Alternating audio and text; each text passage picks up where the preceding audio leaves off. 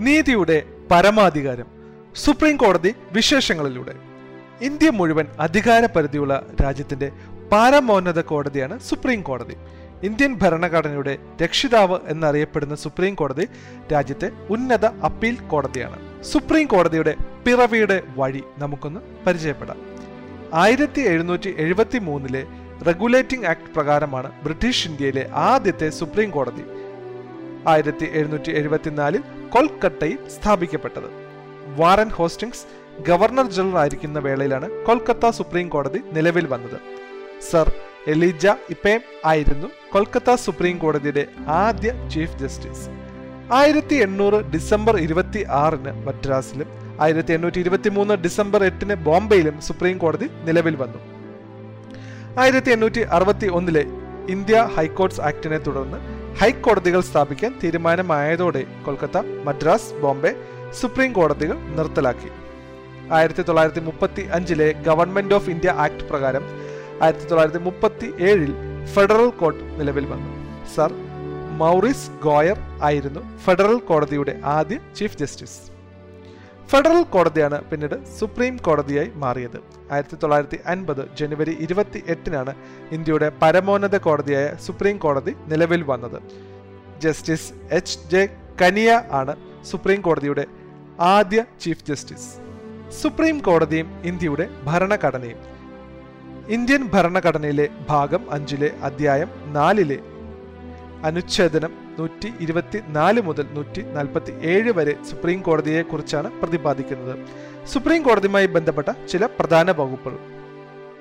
Article നൂറ്റി ഇരുപത്തിനാല് supreme കോടതിയുടെ സ്ഥാപനവും സംവിധാനവും സംബന്ധിച്ച കാര്യങ്ങൾ പരാമർശിക്കുന്നു. സുപ്രീം കോടതി ജഡ്ജിമാരുടെ എണ്ണം യോഗ്യത പ്രായം നീക്കം ചെയ്യൽ എന്നിവ പ്രതിപാദിക്കുന്നു. ആർട്ടിക്കിൾ നൂറ്റി ഇരുപത്തി അഞ്ച് ജഡ്ജിമാരുടെ ശമ്പളം തുടങ്ങിയവ. ആർട്ടിക്കിൾ നൂറ്റി ഇരുപത്തി ആറ് പകരം ജോലി നോക്കുന്ന ചീഫ് ജസ്റ്റിസിന്റെ നിയമനം. ആർട്ടിക്കിൾ നൂറ്റി ഇരുപത്തിയേഴ് അഡ്ഹോക് ജഡ്ജിമാരുടെ നിയമനം. ആർട്ടിക്കിൾ നൂറ്റി ഇരുപത്തി ഒൻപത് സുപ്രീം കോടതി ഒരു കോർട്ട് ഓഫ് റെക്കോർഡ് ആയിരിക്കും. ആർട്ടിക്കിൾ നൂറ്റി മുപ്പത് സുപ്രീം കോടതിയുടെ ആസ്ഥാനം. ആർട്ടിക്കിൾ നൂറ്റി മുപ്പത്തിയാറ് അപ്പീലിന് സുപ്രീം കോടതിയുടെ പ്രത്യേക അനുമതി. ആർട്ടിക്കിൾ നൂറ്റി മുപ്പത്തിയേഴ് സുപ്രീം കോടതിയുടെ വിധിന്യായങ്ങളുടെയും ഉത്തരവുകളുടെയും റിവ്യൂ. ആർട്ടിക്കിൾ നൂറ്റി മുപ്പത്തി ഒൻപത് ചില റിട്ടുകൾ പുറപ്പെടുവിക്കുന്നതിനുള്ള അധികാരങ്ങൾ സുപ്രീം കോടതിക്ക് നൽകൽ. ആർട്ടിക്കിൾ നൂറ്റി നാൽപ്പത്തി ഒന്ന് സുപ്രീം കോടതി പ്രഖ്യാപിക്കുന്ന നിയമം എല്ലാ കോടതികൾക്കും ബാധകം. ആർട്ടിക്കിൾ നൂറ്റി നാൽപ്പത്തി മൂന്ന് സുപ്രീം കോടതിയുമായി ആലോചിക്കാനുള്ള രാഷ്ട്രപതിയുടെ അധികാരം. ആർട്ടിക്കിൾ നൂറ്റി നാൽപ്പത്തി ആറ് സുപ്രീം കോടതി ഉദ്യോഗസ്ഥന്മാരും കീഴ് ജീവനക്കാരും അവരുടെ ചെലവുകളും. ആർട്ടിക്കിൾ മുപ്പത്തിരണ്ട് മൗലിക അവകാശങ്ങൾ പ്രാവർത്തികമാക്കുന്നതിനും മറ്റ് habeas corpus mandamus prohibition quo warranto certiorari തുടങ്ങിയ റിട്ടുകൾ പുറപ്പെടുവിക്കുന്നതിനുള്ള സുപ്രീം കോടതിയുടെ അധികാരം. സുപ്രീം കോടതിയുടെ അധികാരം എന്തൊക്കെയാണ്? സുപ്രീം കോടതിയുടെ അധികാരത്തെ പ്രധാനമായും മൂന്നായി തിരിക്കാം. ഉത്ഭവ അധികാരം അപ്പീൽ അധികാരം ഉപദേശ അധികാരം എന്നിവയാണവ. ഉത്ഭവ അധികാരം ഏതൊരു പൗരനും ഒരു പ്രശ്നത്തിന്റെ പരാതിയുമായി സുപ്രീം കോടതിയെ നേരിട്ട് സമീപിക്കാനുള്ള അവകാശവും അതിൽ ഇടപെട്ട് പരിഹാരം കാണാനുള്ള സുപ്രീം കോടതിയുടെ അധികാരവുമാണ് ഉത്ഭവ അധികാരം. കേന്ദ്ര സംസ്ഥാന തർക്കങ്ങൾ സംസ്ഥാനങ്ങൾ തമ്മിലുള്ള തർക്കങ്ങൾ മൗലിക അവകാശ ലംഘനങ്ങൾ എന്നിവ ഇതിൽപ്പെടുന്നു അപ്പീൽ അധികാരം സിവിൽ ക്രിമിനൽ കേസുകളിൽ ഹൈക്കോടതി വിധികൾക്കെതിരെ സുപ്രീം കോടതിയെ സമീപിക്കാനുള്ള അധികാരം ഉപദേശ അധികാരം രാഷ്ട്രപതിക്ക് പൊതു പ്രാധാന്യമുള്ള വിഷയങ്ങളിലോ നിയമപ്രശ്നങ്ങൾ ഉൾക്കൊള്ളുന്ന വിഷയങ്ങളിലും സുപ്രീം കോടതിയുടെ ഉപദേശം തേടാനുള്ള അധികാരം നിയമനവും പുറത്താക്കലും. സുപ്രീം കോടതി ചീഫ് ജസ്റ്റിസിനെയും ജഡ്ജിമാരെയും നിയമിക്കുന്നത് രാഷ്ട്രപതിയാണ്. ചീഫ് ജസ്റ്റിസ് അല്ലാതെയുള്ള ഒരു ജഡ്ജിയുടെ നിയമനത്തിൽ ഭാരതത്തിന്റെ ചീഫ് ജസ്റ്റിസിനോട് ആലോചിക്കണം. രാഷ്ട്രപതിയുടെ അഭിപ്രായത്തിൽ ജഡ്ജിയാകുന്ന വ്യക്തി വിശിഷ്ടനായ ഒരു നിയമജ്ഞനായിരിക്കണം. സുപ്രീം കോടതിയിലെ ഒരു ജഡ്ജിയായി നിയമിക്കപ്പെടുന്നയാൾ ഭാരതത്തിലെ പൗരനായിരിക്കണം. കൂടാതെ ചുരുങ്ങിയത് അഞ്ചു വർഷം ഹൈക്കോടതിയിൽ ജഡ്ജി ആയിരിക്കുകയോ ചുരുങ്ങിയത് പത്ത് വർഷം ഹൈക്കോടതിയിൽ അഭിഭാഷകനായിരിക്കുകയോ ചെയ്യണം. ഇംപീച്ച്മെന്റിലൂടെയാണ് ഒരു സുപ്രീം കോടതി ജഡ്ജിയെ പുറത്താക്കാൻ സാധിക്കുക. തെളിയിച്ചിട്ടുള്ള ദുർവൃത്തിയോ അപ്രാപ്യതയോ കാരണമാണ് ഇംപീച്ച്മെന്റ് ചെയ്യുന്നത്. ജഡ്ജിക്കെതിരെ ഉന്നയിക്കപ്പെട്ടിട്ടുള്ള ആരോപണങ്ങൾ ഉൾക്കൊള്ളുന്ന പ്രമേയം പാർലമെന്റിന്റെ ഇരു സഭകളും പ്രത്യേക ഭൂരിപക്ഷത്തോടെ അംഗീകരിച്ചിരിക്കണം. രാഷ്ട്രപതിയുടെ പരിഗണനയ്ക്ക് വന്ന ശേഷം രാഷ്ട്രപതിയാണ് ജഡ്ജിയെ പുറത്താക്കേണ്ടത്. ഇതുവരെ രാജ്യത്ത് ഒരു സുപ്രീം കോടതി ജഡ്ജിയും ഇംപീച്ച്മെന്റ് ചെയ്യപ്പെട്ടിട്ടില്ല. ഒരു ജഡ്ജിക്ക് രാഷ്ട്രപതിയെ സംബോധന ചെയ്ത് സ്വന്തം കൈപ്പടയിൽ എഴുതി അയച്ച് തന്റെ ഉദ്യോഗം രാജിവെക്കാം. സുപ്രീം കോടതി ജഡ്ജിമാരുടെ വിരമിക്കൽ പ്രായം അറുപത്തി അഞ്ചാണ്. കുറഞ്ഞ പ്രായത്തെക്കുറിച്ച് പരാമർശിക്കുന്നില്ല. സുപ്രീം കോടതിയിലെ ഒരു ജഡ്ജിയായി ഉദ്യോഗം വഹിച്ചിട്ടുള്ള ആൾ പെൻഷൻ ആയ ശേഷം ഇന്ത്യയുടെ അതിർത്തിക്കുള്ളിലെ ഒരു കോടതിയിലും പ്രാക്ടീസ് ചെയ്യരുതെന്ന വ്യവസ്ഥയുണ്ട്. നിലവിൽ ജഡ്ജിമാരെ നിയമിക്കുന്നത് സുപ്രീം കോടതി ചീഫ് ജസ്റ്റിസും ഏറ്റവും മുതിർന്ന നാല് ജഡ്ജിമാരും അടങ്ങുന്ന കൊളീജിയമാണ്. സുപ്രീം കോടതിയിൽ ചീഫ് ജസ്റ്റിസിനെ കൂടാതെ മുപ്പത്തിമൂന്ന് ജഡ്ജിമാർ വരെയാകാം. ന്യൂഡൽഹിയിലാണ് സുപ്രീം കോടതി.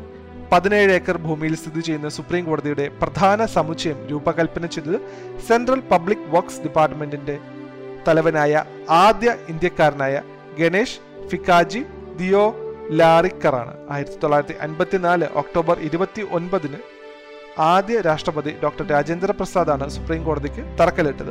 ആയിരത്തി തൊള്ളായിരത്തി എൺപത്തി എട്ട് ഓഗസ്റ്റ് നാലിന് ഡോക്ടർ രാജേന്ദ്ര പ്രസാദ് തന്നെയാണ് ഉദ്ഘാടനവും നിർവഹിച്ചത്. സുപ്രീം കോടതി വളപ്പിൽ എല്ലാവരെയും ആകർഷിക്കുന്ന ഒന്നാണ് മദർ ഇന്ത്യ എന്ന ആശയത്തെ പ്രകാശിപ്പിക്കുന്ന അമ്മയും കുഞ്ഞും ശില്പം. ഇരുന്നൂറ്റി പത്ത് സെന്റിമീറ്റർ ഉയരമുള്ള ശില്പം ആയിരത്തി തൊള്ളായിരത്തി എഴുപത്തി എട്ട് ഫെബ്രുവരി ഇരുപതിനാണ് സുപ്രീം കോടതിയിൽ അനാച്ഛാദനം ചെയ്യപ്പെട്ടത്. ചിന്താമണി കർ ആണ് ശില്പം ഒരുക്കിയത്. ഇന്ത്യയുടെ ഇപ്പോഴത്തെ chief justice justice D Y Chandrachud. ഇന്ത്യയുടെ നിലവിലെയും അൻപതാമത്തെയും സുപ്രീം കോടതി ചീഫ് ജസ്റ്റിസാണ് ധനജയ യശ്വന്ത് ചന്ദ്രചൂഡ്. സുപ്രീം കോടതി ചീഫ് ജസ്റ്റിസ് പദവിയിലെത്തിയ ആദ്യത്തെ അച്ഛനും മകനുമാണ് ജസ്റ്റിസ് വൈ വി ചന്ദ്രചൂഡും ജസ്റ്റിസ് ഡി വൈ ചന്ദ്രചൂഡും. ഇന്ത്യയുടെ പതിനാറാമത്തെ സുപ്രീം കോടതി ചീഫ് ജസ്റ്റിസ് ആയിരുന്നു Y V Chandrachud. C J I പദവിയിൽ ഏറ്റവും കൂടുതൽ കാലം ഇരുന്ന വ്യക്തിയാണ് ആയിരത്തി തൊള്ളായിരത്തി എഴുപത്തി എട്ട് ഫെബ്രുവരി ഇരുപത്തിരണ്ട് മുതൽ ആയിരത്തി തൊള്ളായിരത്തി എൺപത്തി അഞ്ച് ജൂലൈ പതിനൊന്ന് വരെയാണ് അദ്ദേഹം സുപ്രീം കോടതി ചീഫ് ജസ്റ്റിസ് പദവി വഹിച്ചത്. സുപ്രീം കോടതിയിലെ വനിതകൾ സുപ്രീം കോടതി ജഡ്ജിയായ ആദ്യ വനിത മലയാളിയായ ജസ്റ്റിസ് ഫാത്തിമ ബീബിയാണ്. കേരള ഹൈക്കോടതി ജഡ്ജിയായിരുന്ന ഫാത്തിമ ബീബി ആയിരത്തി തൊള്ളായിരത്തി എൺപത്തി ഒൻപതിലാണ് സുപ്രീം കോടതി ജഡ്ജിയായത്. ദേശീയ മനുഷ്യാവകാശ കമ്മീഷനിൽ അംഗമായ ആദ്യ വനിത ഗവർണർ പദം അലങ്കരിച്ച ആദ്യ മലയാളി വനിത എന്നീ വിശേഷങ്ങളും ഫാത്തിമ ബീബിക്കുള്ളതാണ്. സുപ്രീം കോടതിയിൽ നേരിട്ട് ജഡ്ജിയായി നിയമിക്കപ്പെട്ട ആദ്യ വനിത അഭിഭാഷക ജസ്റ്റിസ് ഇന്ദു മൽഹോത്രയാണ്. സുപ്രീം കോടതി സീനിയർ അഭിഭാഷക പദവി നൽകി നിയമിച്ച രണ്ടാമത്തെ വനിതയാണ് അവർ സുപ്രീം കോടതി സീനിയർ അഭിഭാഷക പദവി നൽകിയ ആദ്യത്തെ വനിതാ ജസ്റ്റിസ് ലീല സേത്ത് ആണ് ഹൈക്കോടതി ചീഫ് ജസ്റ്റിസ് പദവിയിലെത്തിയ ആദ്യത്തെ വനിതയാണ് ലീല സേത്ത്. കേരള ഹൈക്കോടതിയിലെ ആദ്യ വനിതാ ചീഫ് ജസ്റ്റിസ് ആയിരുന്ന സുജാത വി മനോഹറാണ് സുപ്രീം കോടതി ജഡ്ജിയായ രണ്ടാമത്തെ വനിത. ഏറ്റവും കൂടുതൽ കാലം സുപ്രീം കോടതി ജഡ്ജിയായിരുന്ന വനിത റുമ പാൽ ആണ് സുപ്രീം കോടതി ജഡ്ജിയായ മൂന്നാമത്തെ വനിതയായ റുമ പാൽ രണ്ടായിരം ജനുവരി മുതൽ രണ്ടായിരത്തി ആറ് ജൂൺ വരെ ആ പദവി വഹിച്ചു. ഓർത്തിരിക്കാൻ സുപ്രീം കോടതി ചീഫ് ജസ്റ്റിസ് പദവിയിലെത്തിയ ആദ്യ മലയാളി ജസ്റ്റിസ് കെ ജി ബാലകൃഷ്ണനാണ്. ദേശീയ മനുഷ്യാവകാശ കമ്മീഷൻ ചെയർപേഴ്സണായ ആദ്യ മലയാളിയും ഇദ്ദേഹമാണ്. ലോക്സഭയിൽ ഇംപീച്ച്മെന്റ് നേരിട്ട ആദ്യത്തെ സുപ്രീം കോടതി ജഡ്ജിസ് ജസ്റ്റിസ് വി രാമസ്വാമിയാണ്. ഏറ്റവും കുറഞ്ഞ കാലം ചീഫ് ജസ്റ്റിസ് പദവിയിലിരുന്നതിന്റെ റെക്കോർഡ് ജസ്റ്റിസ് കമൽ നാരായണൻ സിംഗിന്റെ പേരിലാണ്. രാഷ്ട്രപതിയുടെയും ഉപരാഷ്ട്രപതിയുടെയും അഭാവത്തിൽ ഇന്ത്യയുടെ ഭരണ ചുമതല നിർവഹിച്ച ഏക സുപ്രീം കോടതി ചീഫ് ജസ്റ്റിസ് എം ഹിദായത്തുള്ള ആണ്. സുപ്രീം കോടതി ചീഫ് ജസ്റ്റിസ് ആയ ശേഷം സംസ്ഥാന ഗവർണർ പദം അലങ്കരിച്ച ആദ്യ വ്യക്തി ജസ്റ്റിസ് പി സദാശിവമാണ്. രണ്ടായിരത്തി പതിനാലിൽ കേരള ഗവർണർ ഇന്ത്യയിൽ പൊതു താൽപര്യ ഹർജി എന്ന ആശയം നടപ്പിൽ വരാൻ കാരണക്കാരനായ സുപ്രീം കോടതി chief justice P N Bhagwati ആണ്. സുപ്രീം കോടതി ജഡ്ജിയായ ആദ്യത്തെ മലയാളി പാറക്കുളങ്ങര ഗോവിന്ദൻ മേനോൻ ആണ്. ഇന്ത്യയിലെ നീതിയുടെ പരമാധികാരിയായ സുപ്രീം കോടതിയുടെ വിവര വിശേഷണങ്ങളിലൂടെയാണ് നമ്മൾ കടന്നുപോയത്. പുതിയ വിവരങ്ങളുമായി അടുത്ത പോഡ്കാസ്റ്റിൽ. നന്ദി.